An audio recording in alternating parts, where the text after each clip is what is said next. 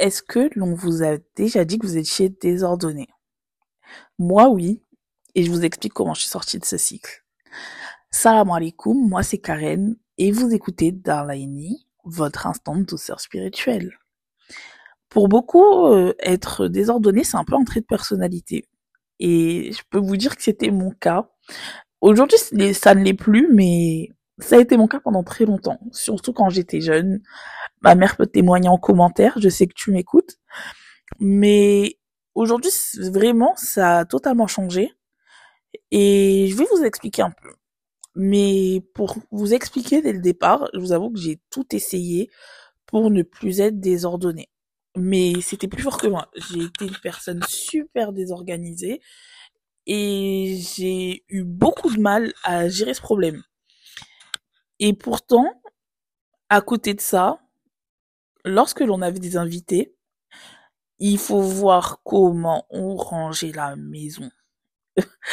des ménages avec des endroits que aucun invité ne fouillera. Et j'ai gardé cette habitude même adulte, je vous l'avoue. Mais euh, le principal problème dans tout ça, c'est que j'avais aucune routine. Donc c'est sûr que je, ne pouvais être que désorganisée puisque il n'y avait pas de routine pour driver ma journée en fait. je vivais beaucoup au jour le jour et vivre au jour le jour c'est pas une bonne chose en fait. Euh, vraiment, je sais que beaucoup se disent ça, ouais, mais on va mourir demain, etc. Vivre au jour le jour, c'est absolument pas une bonne chose. Il faut des routines. Et en plus, en soi, même lorsqu'on a des routines, on peut vivre au jour le jour, puisque on sait quand même certaines parties de la journée ce qu'on va en faire, mais ben avoir une routine, ça permet d'encadrer ce qu'on va faire, puisque sans cadre, euh, on peut juste aller dans des excès en fin de compte. Mais je vais vous en dire plus. Un point qui me faisait vraiment faux pas, je sais pas si ça se dit. Mais bon. C'est le fait de faire la vaisselle. Pas que je ne faisais pas la vaisselle, mais je la laissais toujours au lendemain en me disant je suis trop fatiguée, euh, je mange tard souvent, euh, je ne vais pas faire la vaisselle maintenant puisque je suis trop fatiguée, euh, je préfère dormir et je m'en occuperai demain matin. Sauf que je partais donc dormir avec un état d'esprit où je vais avoir du travail demain, quoi. C'est un peu n'importe quoi. Et un jour, je traînais sur TikTok et en fait, tout le changement de mon cycle est parti de ce, de ce détail-là. Je traînais sur TikTok et j'ai vu en TikTok euh, un rappel autour de la vaisselle. Vous allez vous dire quel genre de rappel autour de la vaisselle.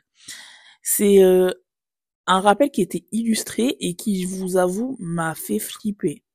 C'est euh, un, un homme qui explique comment laisser la vaisselle, et ben, ben en fait, vous nourrissez les jeans en fait. Je sais pas comment le l'exprimer autrement, mais lorsque vous laissez de la vaisselle, et ben vous nourrissez les jeans et vous les attirez. Donc il faut savoir que c'était illustré dans le sens où il a fait un montage où il montait sur euh, sur la vaisselle et tout, c'était franchement effrayant. Et à partir de là, j'ai dit j'ai plus jamais de ma vie, je laisse de la vaisselle dans mon évier avant de dormir. Et à partir de là, il y a eu un effet ricochet. Et puisque les habitudes se prennent naturellement, ça m'a permis de mettre en place différentes routines, puisque je savais, peu importe l'heure, même s'il est 3 heures du matin, il faut absolument que je fasse la vaisselle avant de dormir.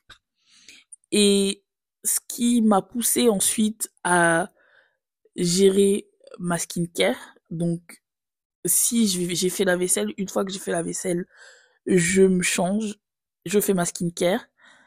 Et bref, c'est un effet ricochet tout à fait que ça m'a permis de mettre en place une routine du soir qui est limite millimétrée juste à cause de ce TikTok là, enfin plutôt grâce à ce TikTok là.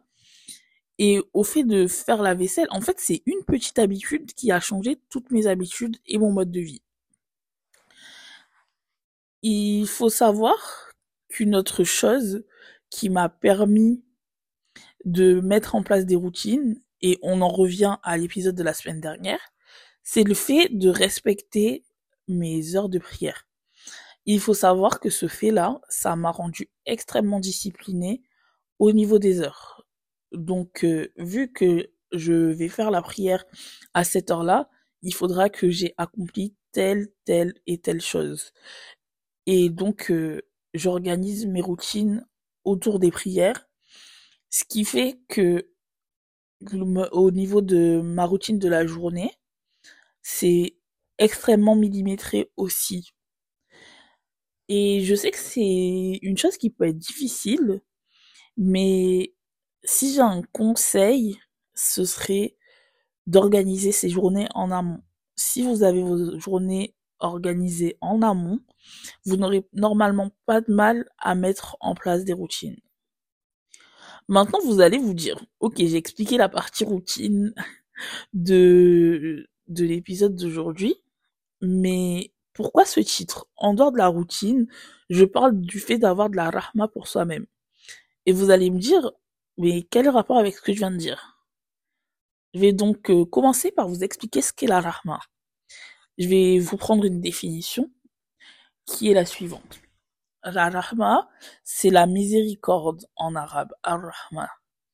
C'est un mot qui est difficilement traduisible, c'est une notion qui est intimement coranique, qui touche aussi bien à l'amour, à la bienveillance, la générosité ou à la clémence.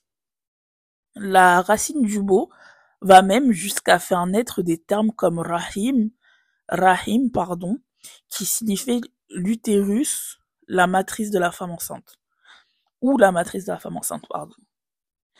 La rahma, c'est une notion centrale en islam.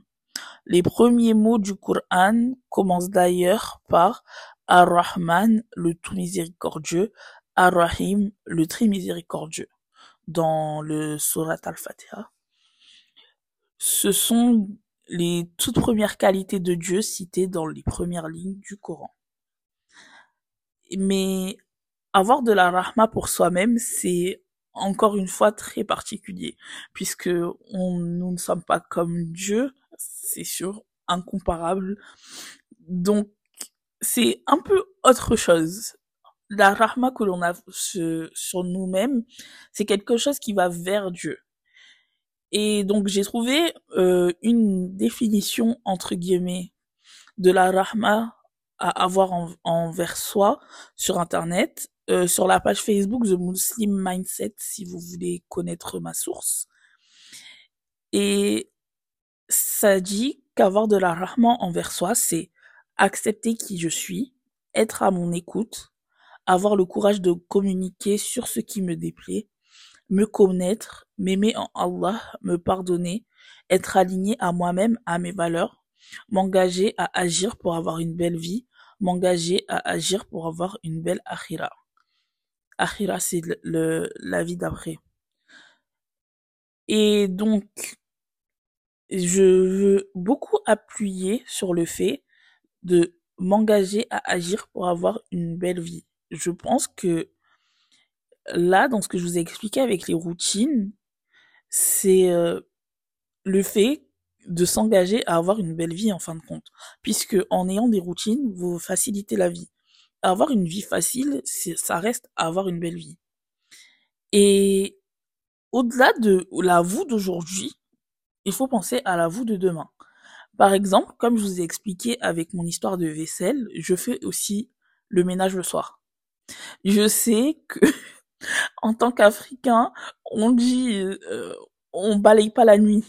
Vous connaissez la chanson, mais c'est plus fort que moi puisque je pense toujours à aujourd'hui, enfin ce soir, je prépare le réveil et la journée de Karen de demain.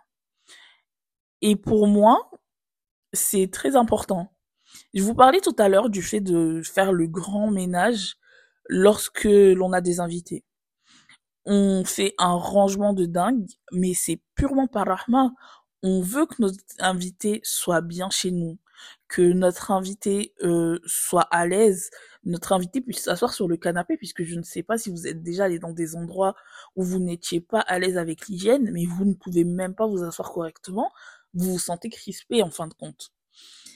Et si on a tout ce rangement, toute cette rahma pour des invités, pourquoi on, ne se l'accorde pas à soi-même? Il faut savoir penser euh, au bien-être mental de, de vous, du futur.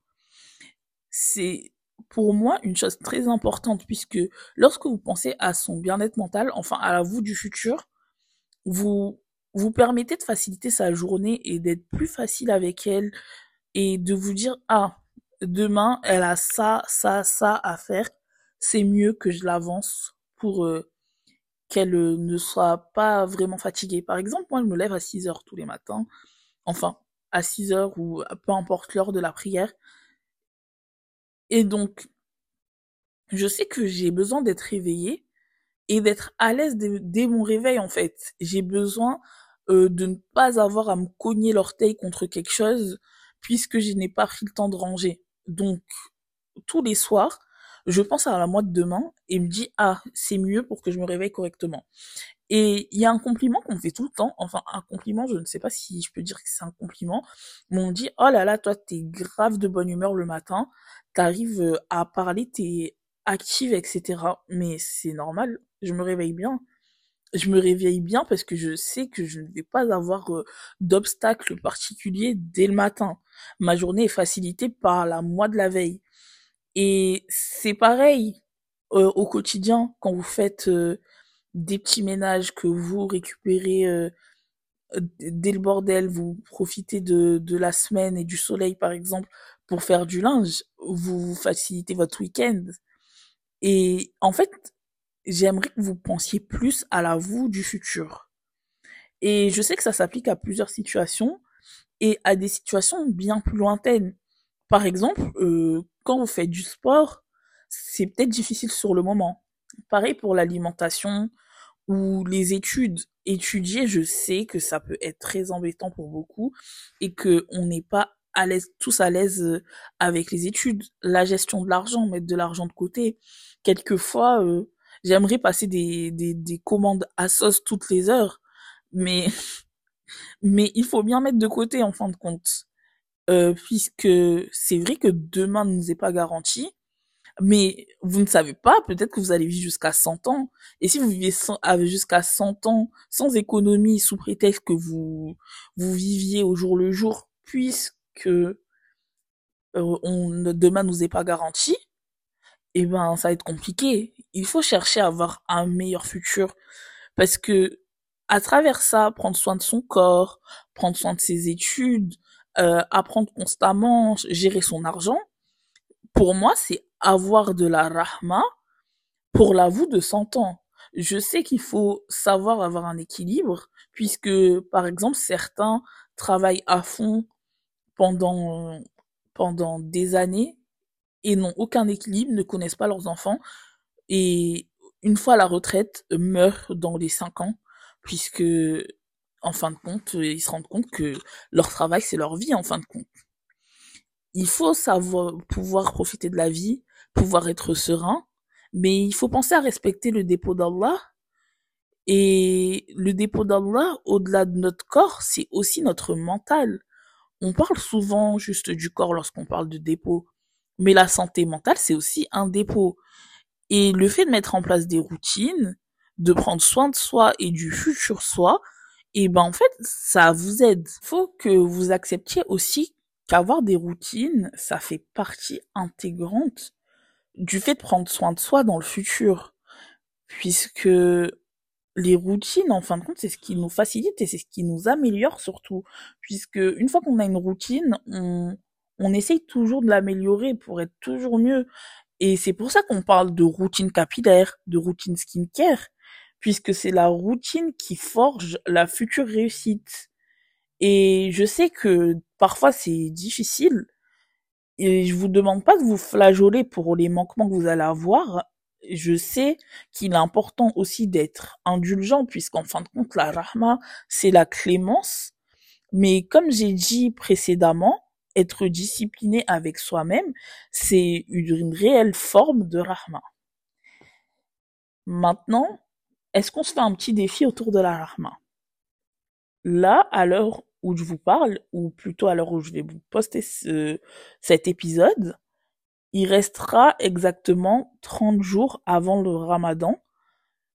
Et pendant les 30 prochains jours, je vais vous demander de créer une nouvelle habitude. Euh, ça peut être super simple, euh, du type euh, atteindre votre nombre de pas par jour, ne pas oublier de faire la vaisselle le soir, ou lire le Coran au moins une fois par jour. Même si c'est trois pages, il faut lire le Coran. Maintenant, l'importance de ce défi, c'est de pouvoir créer une nouvelle routine. Le fait de faire la même chose tous les jours à la même heure, et même si vous manquez un jour de ce défi, de ne pas lâcher, ça vous permettra de planifier votre routine. Et comme je vous ai dit, ça fera forcément un effet ricochet. Et j'espère que en faisant ça, vous penserez à la vous du futur ou au vous du futur. Je ne sais pas comment le dire euh, au masculin.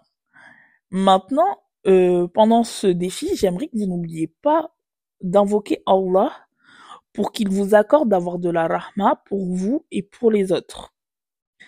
Donc, euh, on va conclure l'épisode d'aujourd'hui avec deux noms d'Allah qui sont assez logiques vu le sujet de l'épisode. C'est Ar-Rahman et Ar-Rahim. À travers ces deux noms, on peut remarquer qu'un attribut qui revient constamment et qui est constant chez Allah, c'est la miséricorde. Puisque Ar-Rahman signifie le tout miséricordieux, donc ça indique celui dont la miséricorde est l'attribut, et Ar-Rahim, le très miséricordieux, qui signifie celui qui a de la compassion envers ses serviteurs. La miséricorde d'Allah précède et domine sa colère.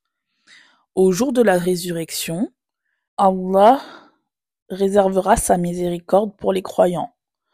Sa miséricorde sera si immense que nous n'avons même pas la capacité pour l'imaginer ni la décrire. Le prophète sallallahu wa sallam nous en a parlé également. Il nous a dit certes Allah a cent part de miséricorde dont il a descendu une partie parmi les djinns, les hommes, les animaux, les insectes, d'où l'affection et la compassion qui règnent entre eux. C'est grâce à elle que la bête sauvage éprouve de la tendresse pour son petit. Allah en a retenu quatre-vingt-dix-neuf parts auprès de lui pour faire miséricorde à ses serviteurs au jour de la résurrection. Subhanallah. Parce que la miséricorde d'Allah, elle est tellement importante qu'elle nous entoure à travers déjà les bienfaits d'Allah. Et il y a même une part en nous et toutes les créatures, c'est sous la forme de l'empathie et de la compassion. Imaginez, on n'a qu'une seule part. Allah a gardé 99 parts de cette miséricorde. C'est franchement incroyable et rendez-vous compte à quel point Allah est clément pour vous. Donc, ces noms me rappellent donc que grâce à Ar-Rahman, j'ai de la compassion et de la bienveillance envers les autres, ce qui me permet d'avoir de bonnes relations avec les autres. Et grâce à Ar-Rahim, je cultive la douceur et l'amour inconditionnel envers mon entourage, ce qui me permet de renforcer les liens. Et ces deux noms d'Allah m'inspirent les invocations suivantes qui sont Ô Allah, Ar-Rahman, je te demande de pardonner mes péchés volontaires ou involontaires, de m'accorder une abondance de compassion envers les autres et de me guider dans la voie de la bonté et de la bienveillance. La deuxième invocation qui m'a été inspirée cette fois-ci par le nom Ar-Rahim, c'est Ô Allah, Ar-Rahim, je te demande de me remplir de compassion et de pardon envers moi-même et envers ceux qui m'entourent, afin que je puisse vivre dans la paix. N'hésitez pas à vous abonner à mon Instagram, at dar.laini. Vous le retrouverez en description. N'oubliez pas de faire la paix avec vous-même et d'avoir de la rahma pour votre futur vous. À la semaine prochaine et assalamu alaikum.